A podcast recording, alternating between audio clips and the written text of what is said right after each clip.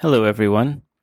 Today I'm speaking with Joo-Mi Kim. As a matter of fact, we recorded this conversation uh, a couple of weeks ago.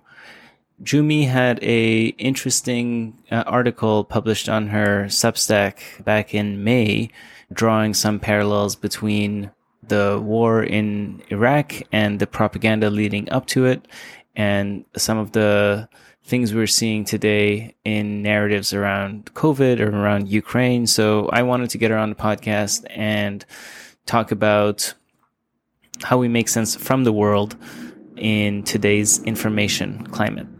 So I hope you enjoyed this conversation.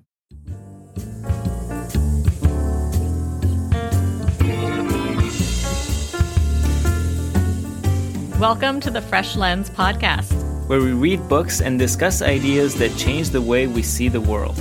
I'm Trish Vino. And I'm Hirad Motamed. And we are your hosts.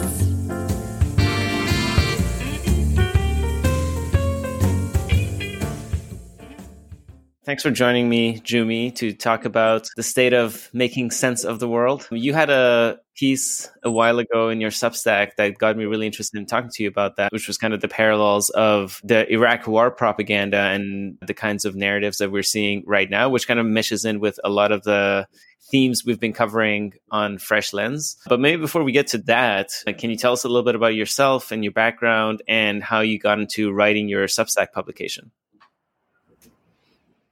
Sure. Yeah. So I'm from New York and I did a PhD at Rutgers University where uh, I did research on manipulating algae to make lipids for biodiesel. And then I worked in tech for a while, for a few years. And, and then I joined Alexandros Marinos' startup, Good Loops, recently. And I just got into the Substack because there were some things about the COVID pandemic and, and the vaccines in particular uh, that just weren't making sense to me. And I just did some fact checks about some things, and especially about the the spike protein. You know, I just saw, you know, there's all these articles and fact check articles saying that the spike protein is not harmful. You know, it's safe and all these things, and that's just not true. There's like peer reviewed literature, you know, showing all kinds of evidence that it's harmful, and I couldn't believe that more people didn't know about this, so I just started writing about it.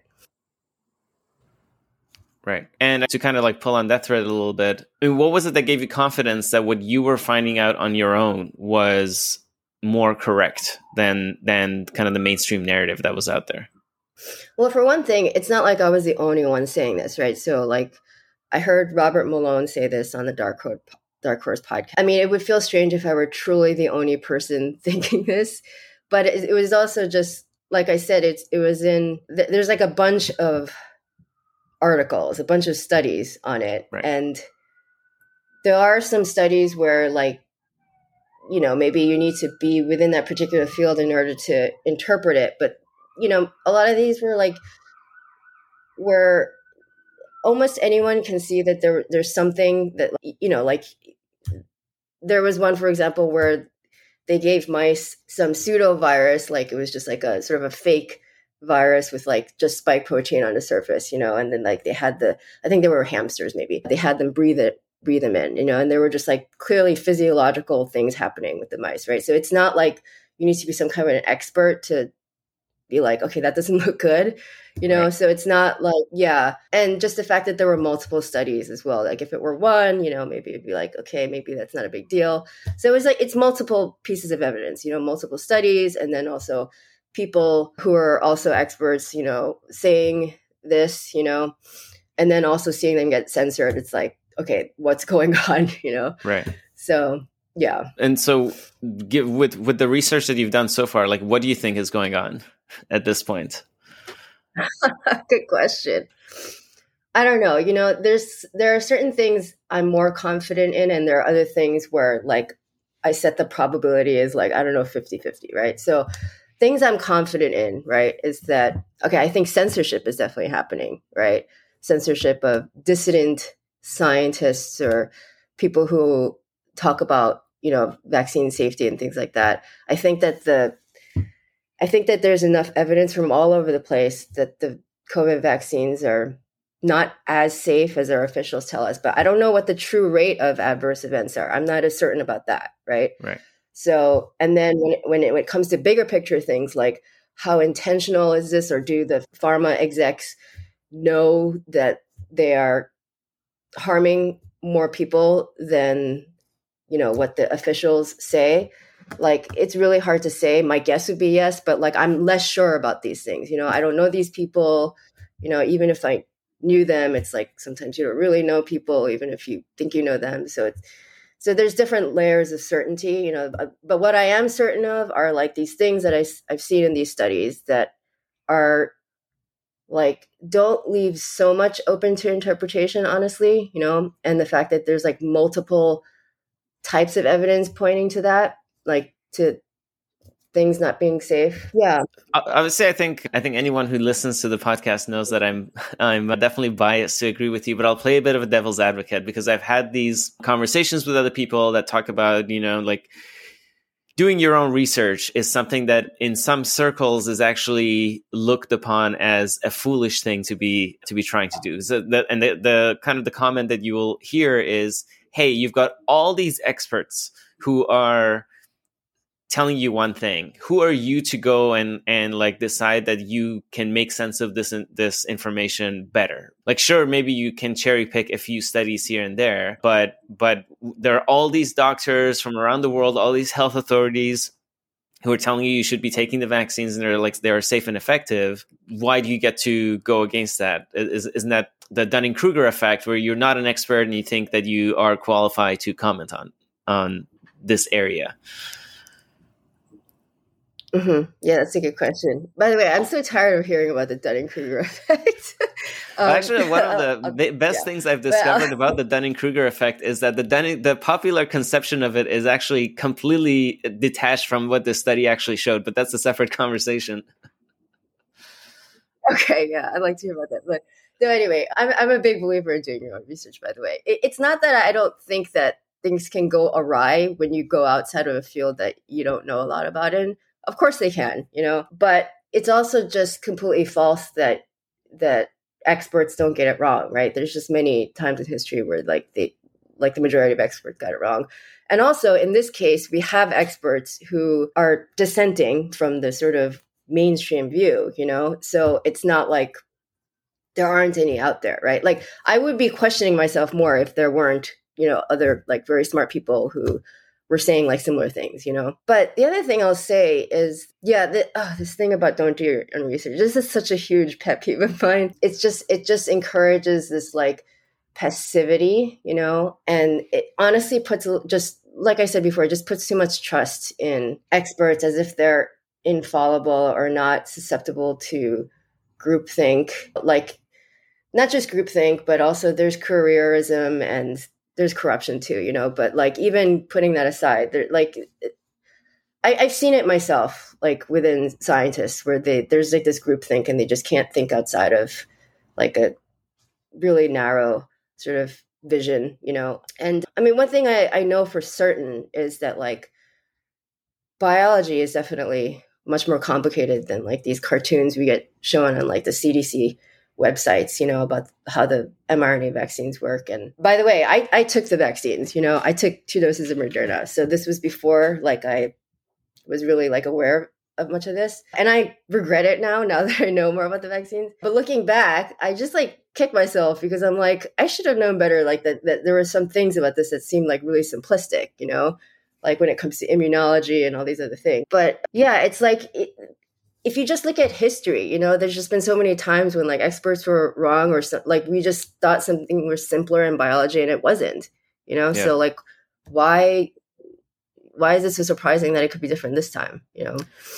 I think one of the things that definitely helped me it, it, it primed me for being willing to be take a more critical look here is was having worked in a really large corporation for the for the first time in my life, so I spent most of my life working in uh, small startups or just being fully independent. Mm-hmm.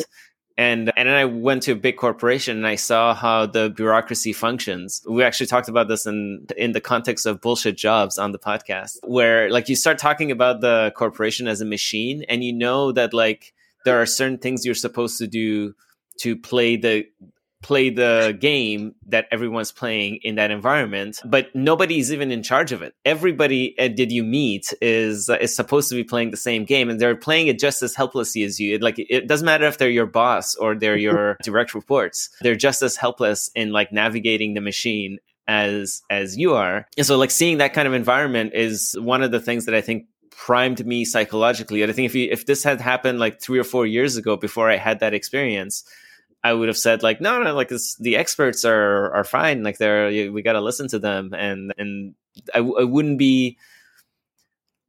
I wouldn't know all the ways in which really smart people can do really stupid things because of those mm-hmm. the incentive structure that they're they're in.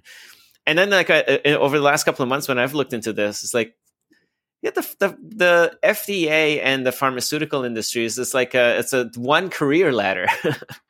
right? It's like this is like an old news that they're constantly rotating. The same people are rotating through the FDA and then like going to the yeah. pharma industry. And this was something that was like very you know the progressive leaning people in society were very keen to highlight yeah it's common knowledge yeah but somehow now it's become verboten yeah. to to bring that up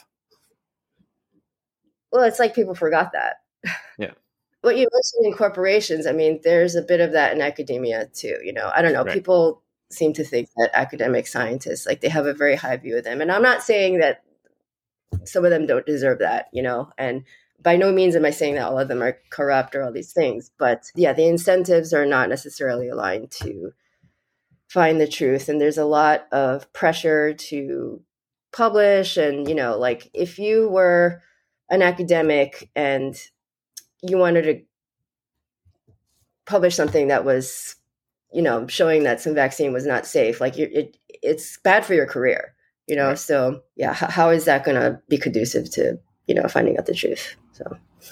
Yeah yeah i i also took two shots of the of the moderna before i started getting into all of this but i think my skepticism was starting to build before i got my second dose and i think by purely by chance I dose them so far apart that that I end up. I was looking at some of the studies from out of Ontario, and I think the cases of some of the side effects, like myocarditis, seem to go down the longer you space out the doses. So I think I, I accidentally yeah. got lucky on that front. But I, I, at the time, it was like being able to travel was really important to me. So I was like, I'm. It's. I know there's probably more risk than than they're telling us, but uh, I'm going to take it anyway because I need to mm-hmm. need to travel. Um, you, you know, the only reason I I took it, right? But like I had reservations about it, but I thought that it prevented infection, you know, and I didn't want you to. hadn't get, updated your dictionary. Yeah. That was so 2019. yeah. I thought that you could get infected, and like I and I never thought that like I I would be at risk of like dying from COVID or some bad outcome just because like my age and all these things. But but I had heard about long COVID. I right. do think it's a real thing. I don't think it's like you know high incidence, but like that that was a thing that I like didn't want to get. So I was thinking about long COVID. That was the only right. reason I got it. But turns out like there's no real evidence that it like helps prevent that either. So Right.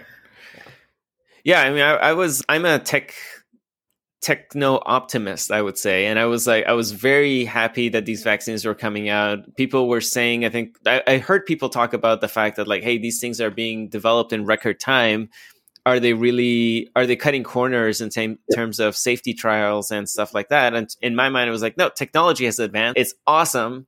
And i'm going to be one of the first people to like line up and get it. And then the pandemic's going to be over. So that turned out not to be the case. That then the, the thing the breaking point for me was exactly the point where in british columbia where i live we had 87% of the population had gotten their first dose of the eligible population back in mm-hmm. August of 2021 and and then the the health authorities started coming out with more and more draconian measures after having told everyone for months that vaccination is our way out of this and i was like really like mm-hmm. so you're you're telling me that that 13% that didn't get their first dose that are holdouts they are causing such an issue that we need to go back into lockdowns. We need to introduce vaccine passports. We need to implement all these things that we didn't implement in the, before, even with 90% vaccine uptake. So that that was the point where I started looking into it. I was like, well, wait a minute, these are not vaccines. These these are.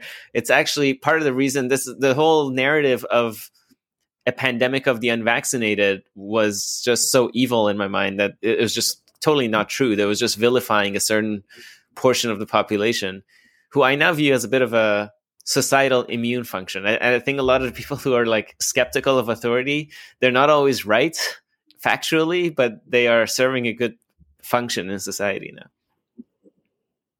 I agree. I agree. yeah.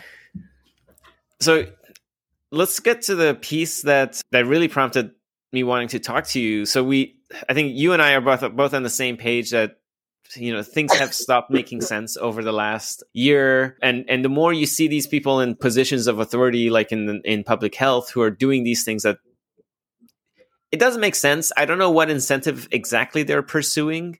Or i don't know what political environments exactly they're or political forces they're exactly operating under. But i do know that the effect of what they're saying and doing is that it's it's unethical at the, to the very least. To me, that all these impositions on people's lives were highly unethical for something that there's very little evidence that it would help anybody. But you wrote this piece about the parallels of the parallels today with the propaganda that we were experiencing in the lead up to the war in Iraq. And you know, it's it really tied into the epistemic uncertainty that we're under. Like at this point, when I hear something from public official, it doesn't matter if it's about public health or otherwise, especially if they're if it's about public health, but it could be about anything. My level of skepticism has skyrocketed, right? But at the same time, I'm not ready to believe 9/11 was an inside job. There's a lot of there, there's a there's a lot of possibilities that get put on the table once you're willing to entertain certain notions. I think a lot of my my defense mechanisms against conspiracy theories in the past were was some was rooted in some level of trust in in Western governments that is increasingly eroded. So, mm-hmm. Mm-hmm. yeah, let's. I, I don't actually have a specific question here. Let's maybe talk about that, like the the parallels that you saw in like how the public narrative is shaping today with the way it was happening under in the lead up to the war in Iraq. And I'm cu- kind of curious to hear about how you're navigating things today as and, and today like in in the early 2000s we just had like 9-11 and the war in iraq and that was like the thing for like 10 years today we have like a new thing every month that that everyone's uh, fired up about so it's very hard to drink from that fire hose yeah i mean when i was doing research for that article it really struck me that so first of all be, before i started looking into that at all like writing that article i had the impression and i think a lot of people do that you know like most people saw the the war in iraq as just this mistake that we made and we bungled through it you know and that like you know bush and you know company had more or less the right intentions. And then some people think okay no it was actually about oil you know and all this talk about spreading democracy and you know was maybe an excuse. So some people think that much, right? But a lot of people thought like that Bush believed that there were WMDs, right, in Iraq, that Saddam Hussein had them, you know.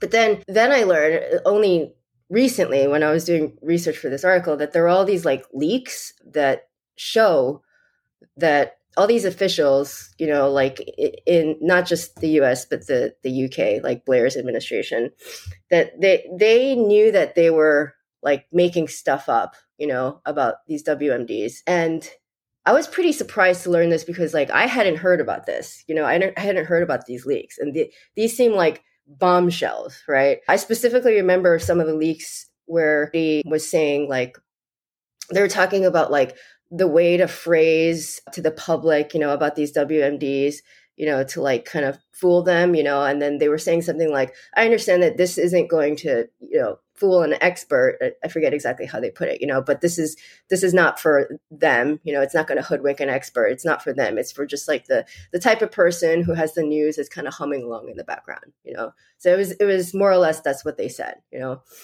Um anyway, this was pretty shocking when I like heard about this and I was like shocked that that more people hadn't heard about this. None of my friends knew about this, you know, in the, in the States. It just got me thinking that, like, at the time, there were all these dissidents who were saying something, right? From the very beginning, that something wasn't right about this whole WMD story, but Bush and Cheney were selling us, you know, and they were getting censored, just like what we've seen happen recently, not just with COVID, but with Ukraine. I mean, lots of other things too, I'm sure. You know, so there were par- parallels there. But then I also remember, I think from some of the leaks, they were talking about how there, there was, or maybe I think it was Matt Taibbi, he wrote some article about how one way in which you kind of can fool the public is that you just kind of drown them out in all these like technical details, you know. And there was all like within the the news articles about WMDs, there were all these technical sounding things about aluminum tubes and things like that WMDs, and like people it just glazes over, you know. People just don't really understand it, and they just stop caring after a while, you know. And I do feel like again that happens with COVID as well. Like there's just people can't keep up with all the technical stuff, you know. But yeah, I mean, just the parallels are just that like there are just so many parallels. There are dissidents who were censored, people. There, there were leaks that should have been bombshells, but like not everybody heard about, right? Which, by the way, doesn't bode well for like whether there's going to be some kind of big reckoning when it comes to COVID. You know, like in the future, are people going to see Fauci as a bad guy? You know, I don't know because not everybody sees Bush as a bad guy now. You know, they think that he just made mistakes. Okay. Yeah, that's it's, it's so interesting because uh, I think at the time they definitely saw Bush as a Bush was seen as a horrible president at the time, and there was a lot of hatred towards him. Probably only surpassed by the the hatred that Trump received. But it's funny that now he has yeah. this like kind of a figure of like an old grandpa that's like just painting and and kind of like this this lovable character. Yes. And and I, I'm actually curious these these leaks that you're talking about. When did they come out? Did they come out in the 2000s, like during during the Bush presidency, or was it like long, years and years afterwards? Oh, I don't remember now. I think it was years after, but there was one was called the Downing Street memo and the other was the Chilcot report. I don't know. I'd have to look it up because I can't remember now. It's been a while. But yeah, I think it was it was later and that's part of maybe what what it was like people just didn't care anymore maybe yeah and by the way what you're talking about george w bush's you know sort of reputation revival i mean we've seen similar things happen with a lot of these sort of neocons like a lot of them who are all for the war in Iraq, you know, they I don't know, it just seems like a lot of Democrats have now embraced them, like because all they had to do was to to, to say that they hate Trump and then like the Democrats now love them, you know, despite yeah. the fact that they're neocons. Anyway. Yeah. Yeah. Yeah, I think it's it's oh, crazy that I think, yeah, it was a Chilcot report. 2016. Yeah, yeah. And so that's like the worst time for yeah. for a report like that to come out because everyone's whipped up in a frenzy about Trump probably and and no one cares about the war in Iraq anymore. But it is pretty crazy that the that yeah. there is absolutely no feedback loop to these things. So if you're a public official, it's only like you just have to be able to keep this quiet for a certain number of years until people just stop caring. And I think at some point the answer is like, well, what are we going to do? Prosecute a president over a war in the Middle East? Yeah. No, it's true. I mean, it, it, people are just. I mean, I don't blame them to a certain extent, right? You, it's just there's an overwhelming amount of information, and then people just stop keeping track of it. But it's also like it's the media. It's like this is the type of thing that should have been on like front pages of you know the New York Times and all these things, and that's how people would find out. But it wasn't. You know. I, I, so this this is a total aside, but I was actually just talking about this with a couple of friends of mine. Have you heard about the Hunter Biden iCloud hack recently? Wait, was that the 4chan hack? Yeah. Or is that a separate thing? I think it was okay. 4chan. Yeah, hack. a little bit. Yeah. So it's this okay. guy loves doing crack and on all sorts of things and just filming himself while doing it. It's just he loves filming himself doing all sorts yeah. of things. But what was interesting yeah. was a few days ago I uh, I read this article in some mainstream publication about this, and they basically the only thing that they mentioned was in communications with Hunter, Joe Biden used the used the pseudonym from a Tom Clancy novel, and I think the pseudonym was something like Peter Henderson or something like that. And then I watched uh, a, a video by JP Sears who actually like goes through some of the Hunter Biden videos from the hack and like some of the screenshots from his messages and whatnot. And it is true that Joe Biden is going by the name Peter Henderson, but in Hunter's contacts, he's listed as Pedo Pete. Which I thought was an interesting detail you know, for them to gloss over. Yeah, I, I just didn't know what to make of this, honestly. I mean, so are we sure that that refers to his father, Joe Biden?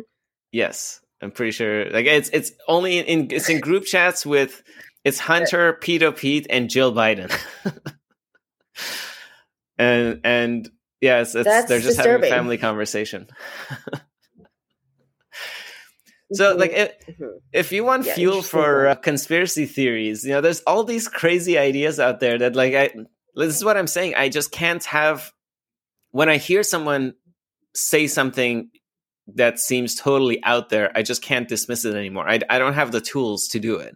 So you hear about these like the the Democrat pedophile ring allegations, and who knows? I'm sure there's some like QAnon uh, version of this that is completely insane.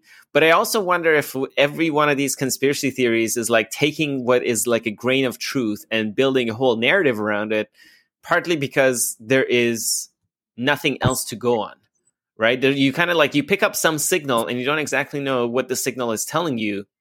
So you do what humans do best, which is like build an entire narrative around that signal that you're picking up. But it doesn't mean that the conspiracy theories don't doesn't mean that conspiracy theories are true, but doesn't mean that they don't have a kernel of truth in them.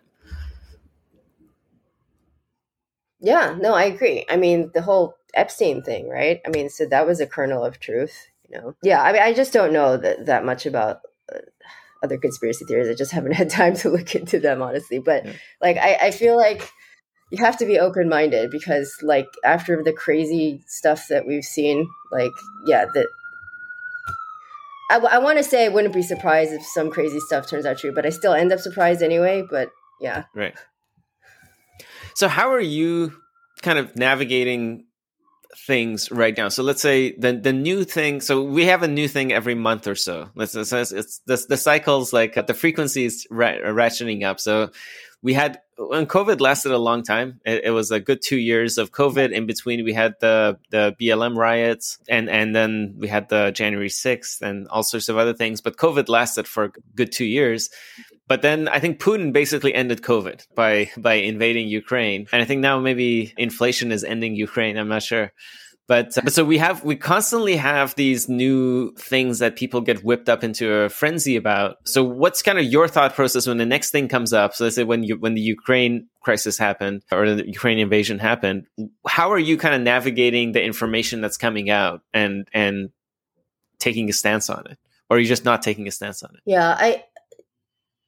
Uh, okay, what I will say about Ukraine is like I don't know as I don't feel as confident in it um, I mean, it can be any example. As, yeah, uh, or it, that goes for like most of the things. I'm not as confident about it if I haven't looked into it that deeply. But what I will say is just I'm skeptical of all kinds of narratives I'm seeing, you know, and it just is, it, it doesn't even take that much like digging to to to see that there are things that are wrong, you know, like when you just look at how media narratives, you know, about Ukraine were before the war and then after, there's like clearly like discrepancies there, right? You know how there was like corruption and all these things before, and and then like now it's like I don't know, it's like a completely different way that they're portraying things. But I, it, it's harder for me to to have like firmer beliefs in any of that, just because I feel like it's largely a matter of who to believe,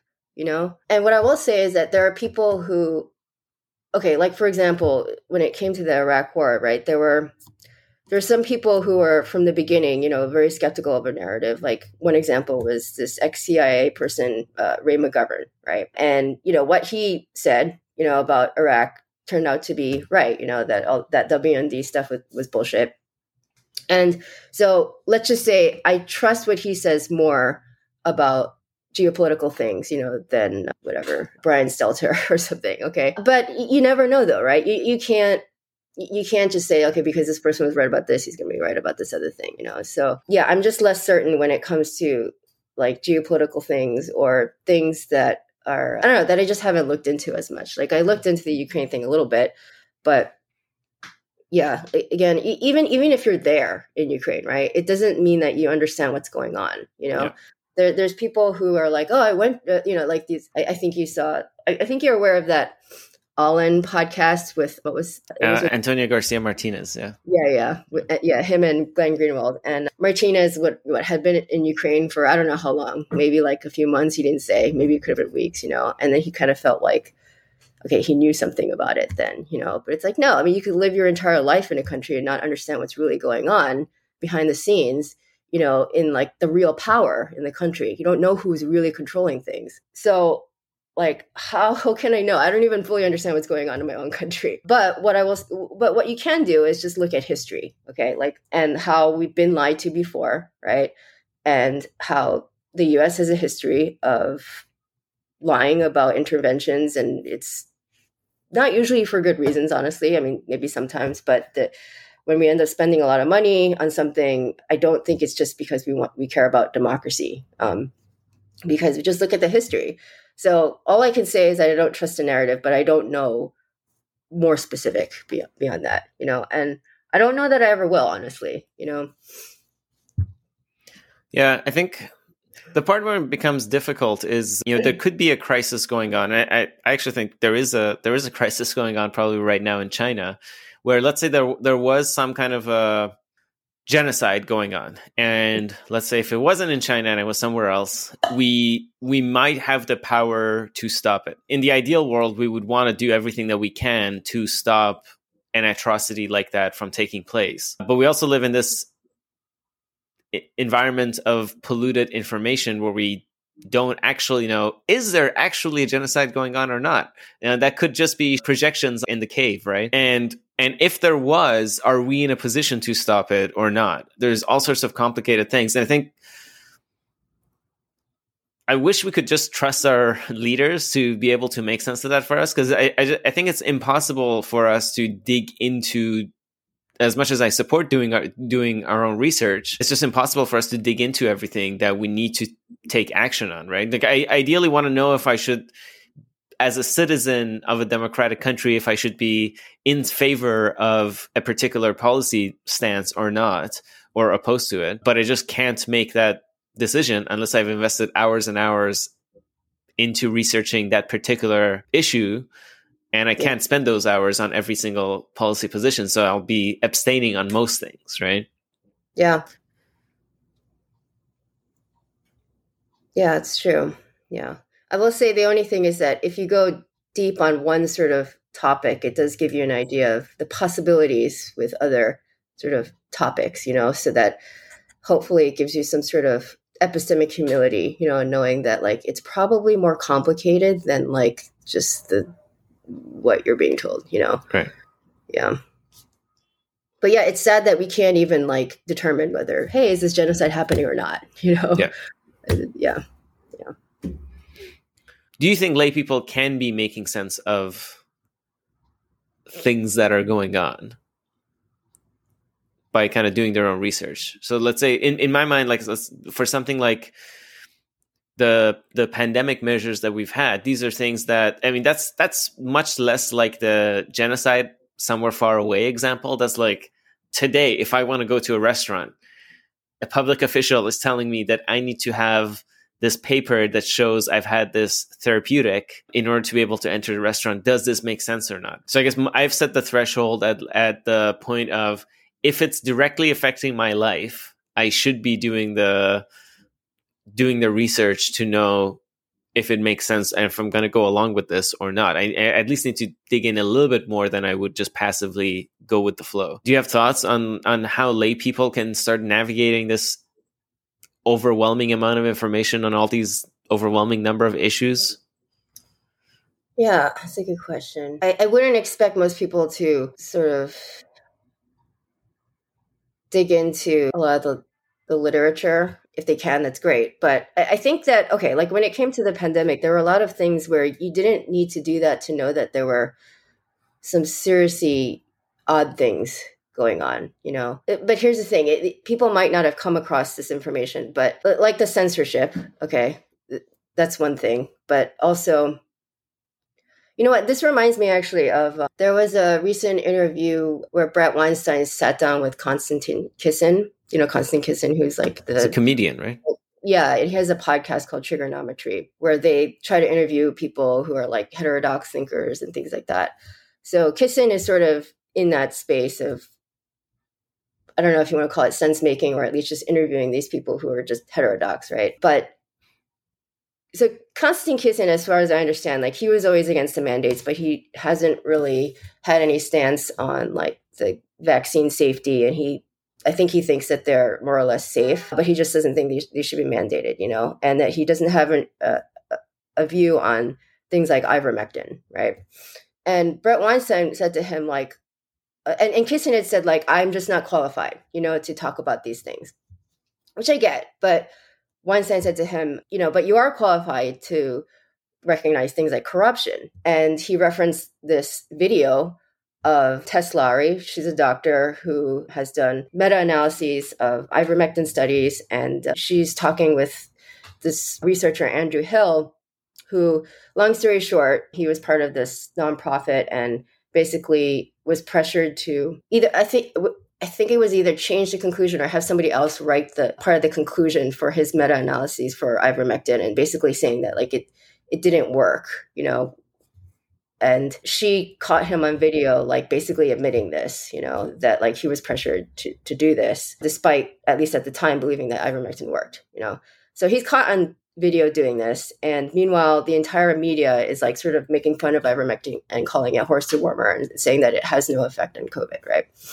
So this is this is really strange if you see this, right? It doesn't mean that oh you should not believe just because you see this doesn't mean you believe that oh now you believe that ivermectin works, okay? But if you see this, like you, you should seriously start questioning like just the information landscape and like holy shit, this is like this is really corrupt, you know, and what else is corrupt? What else is going on? So there's things like that. There, that's there's things like that that the public can can clearly you, you have to look for it though, right? If you come across these kinds of things though, like it it tells you a lot, you know, and you may not know what to think, you know, like whether ivermectin works or not, right? Because you're not going to read all those studies, you know, but you should at least have like some sort of again epistemic humility, right? Like thinking, hey, maybe there is something to this, and I don't know, you know, uh, maybe there is something really bad going on, you know? And then similarly seeing censorship you know? Like that's that's always a red flag you know? When have the censors ever been on the right side really? You know why are they censoring? You know what are they hiding? So things like that. Those are the types of things like when it and you know like things like pharma corruption and the revolving door between our regulators and pharma it, those are things that sure anyone in the general public like that's something that they can learn about and find out about you know so you don't necessarily have to, you know, read scientific studies, you know, to know that there's something wrong. Maybe you don't know exactly what it is. One of the things that I've been thinking about in this context is you do understand people. Like even if you may not you may not understand the details of a, of a scientific paper or you may you may people say like people you can cherry pick any study you want. So sure maybe you don't exactly know if the study that you're cherry picking that has the conclusions you like is well done or not but you do know about human psychology and like you said you do know about corruption. And one of the th- patterns that i've been relying on somewhat of of course is not foolproof but if somebody is saying something that is damaging to their livelihood and their reputation, but they're saying it anyway, yeah. you should think that that person has a very strong conviction in the truth of what they're saying. Where and as opposed to large hordes of of lemming-like experts that are just echoing exactly the same thing at no risk to themselves, because those people don't have skin in the game. Yeah. And the person that's going against the, the the crowd does. Like they're they're doing something at significant cost to themselves. That was also one of my uh, my working hypothesis at the moment about the origin of COVID is that it almost certainly came from a lab because if it hadn't come from a lab, there is no reason for the Chinese state to work as hard as it it did to prevent us from knowing where it came from. So that and but that I'm not I, I, don't need to rely on my expertise in virology or genetics to drive that conclusion.